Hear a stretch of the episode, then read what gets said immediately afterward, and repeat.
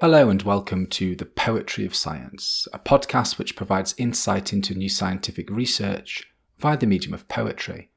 I'm your host, Dr. Sam Illingworth, and each week I'll be introducing you to some of the latest scientific findings and sharing a selection of science themed poetry. If you enjoy this podcast, then please consider giving it a rating and leaving some feedback in your podcast directory of choice. And if you really enjoy it, then why not share it with a friend? After all, we could all do with a little bit more poetry in our lives. In this episode, I'll be exploring new research which has found that small perching birds, such as blue and great tits, avoid breeding in urban areas where there are many non native trees.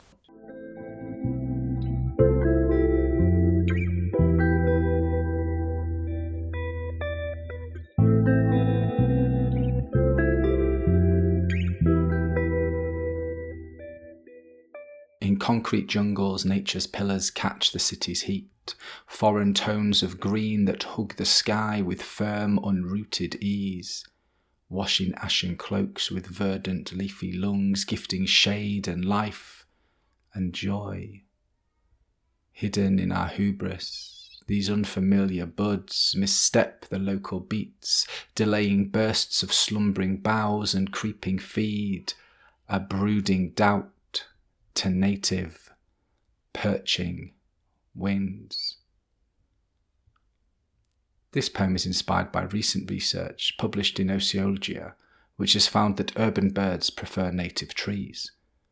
Urban trees offer essential ecosystem services like air purification and local temperature reduction, whilst also providing habitats for birds and insects. Globally, introduced or non native tree species are widely used in urban planning, with over a quarter of urban plant species thought to be non native. However, whilst some advocate for non native trees because of their tolerance to the harsh conditions of cities, it is essential to fully assess the impacts of their presence on the local ecosystem. For example, these non native trees, also known as introduced, exotic, or alien species, do not have an evolutionary history with the local ecosystem, which can potentially cause issues for native wildlife.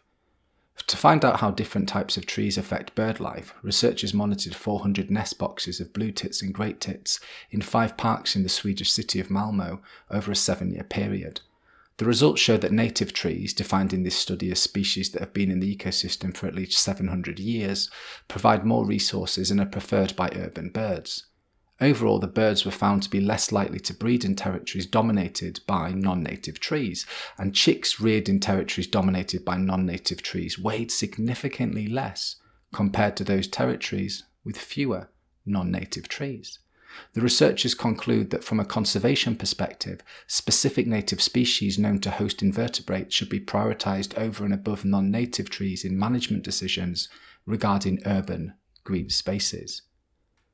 Now that you've heard the science, let me read the poem to you again.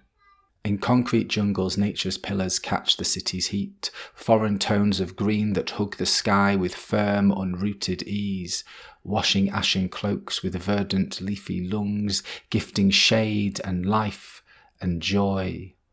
Hidden in our hubris, these unfamiliar buds misstep the local beats, delaying bursts of slumbering boughs and creeping feed, a brooding doubt to native perching wings.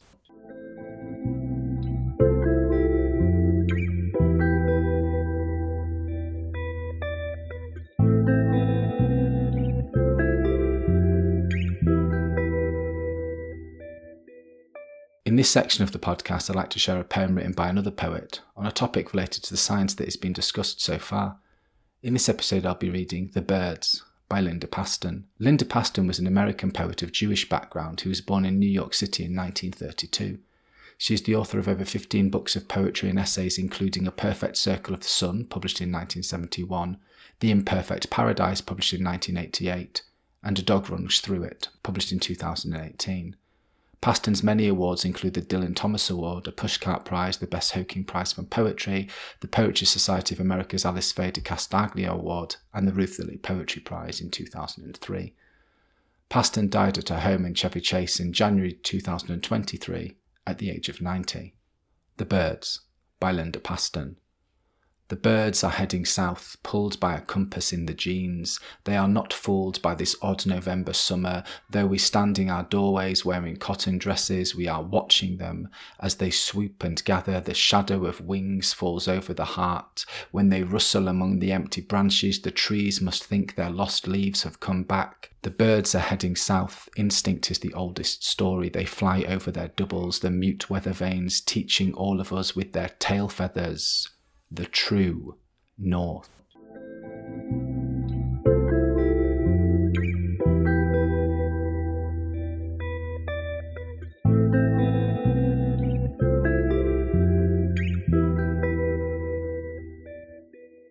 Thank you for listening to the Poetry of Science. If you want to find out more about the scientific study featured in this episode, or read any of the poems in full, then please visit the show notes at scipoetry.podbean.com. That's scipoetry.podbean.com where you can also find out how to get in touch with any questions or comments you might have. Thanks for listening.